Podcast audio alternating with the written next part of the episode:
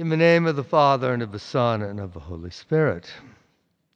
Our gospel today is the uh, parable of the prodigal son, one of the most famous and most beautiful stories in the New Testament. And the parable presents us with a father and two sons and the contrast between them. Normally, in ancient Israel, as in the modern world, an estate was divided after the death of the testator. But the younger son is impatient and wants his share immediately. Why does the father, who seems otherwise to be a prudent and wise man, give in to this request? That is one of the mysteries inherent in the story, but it also points us to the parable's larger meaning. The father represents not simply a wealthy man in ancient Israel, but also our Heavenly Father, who is the creator and judge of us all. And the son's inheritance represents the exercise of human free will. All of us are given gifts physical, material, spiritual, of various kinds, and we are allowed to use them in accordance with our own designs and our own desires. All of us, like the younger son, are foolish and make mistakes in some ways.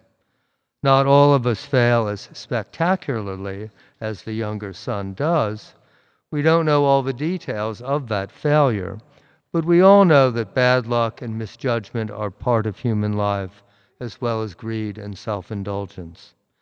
And so perhaps it is not surprising that, that, the younger son comes to grief and ends up tending pigs.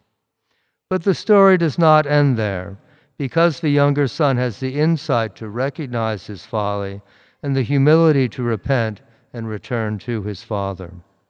In his humiliation, the younger son is a figure of fallen humanity, and in his repentance, he is a model for all of us to acknowledge our sins and to return to the love and forgiveness of the Father. That love and forgiveness are always there for us.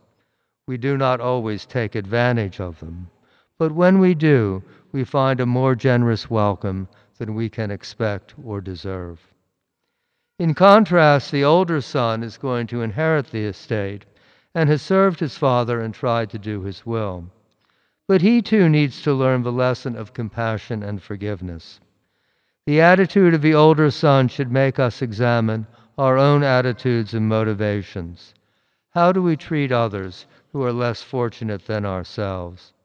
Do we look at them and think, There but for the grace of God go I?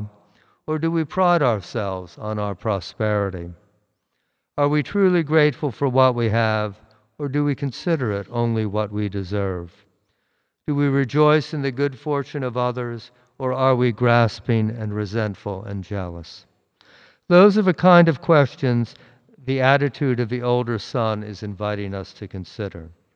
Just as the father gives the younger son the freedom to use his inheritance as he will, so he gives the older son, and by extension all of us, the opportunity to learn to forgive the mistakes of the past and to celebrate the return of sinners to the path of life and truth and love. In the name of the Father and of the Son and of the Holy Spirit.